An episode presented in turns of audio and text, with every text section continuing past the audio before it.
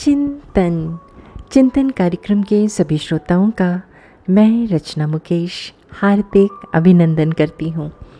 सुप्रभात।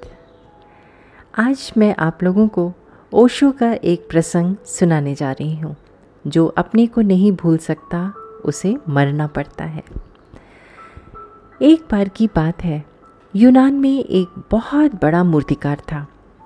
उस मूर्तिकार की प्रशंसा दूर दूर तक थी।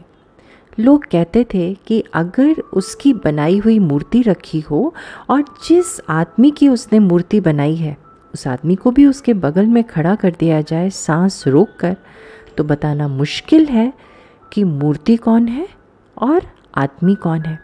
दोनों बिल्कुल एक जैसे मालूम पड़ते हैं। उस मूर्तिकार की मौत करीब आई तो उसने सोचा कि मौत को धोखा क्यों ना दे दूँ?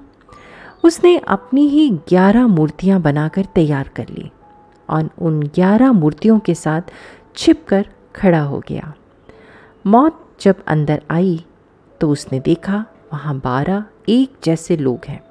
वो बहुत मुश्किल में पड़ गई। एक को लेने आई थी, बारह लोग, किसको ले जाए? और फिर कौन असली है? वो वापस लौटी और उसने परमात्मा से कहा कि मैं बहुत मुश्किल में पड़ गई, वहाँ बारह एक जैसे लोग हैं। असली को कैसे खोजूं? परमात्मा ने उसके कान में एक सूत्र कहा और कहा, इसे हमेशा याद रखना। जब भी असली को खोजना हो, इससे खोज लेना। ये तरकीब है असली को खोजने की.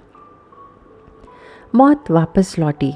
उस कमरे के अंदर गई। उसने मूर्तियों को देखा और कहा, मूर्तियाँ बहुत सुंदर बनी हैं, सिर्फ़ एक भूल हो गई।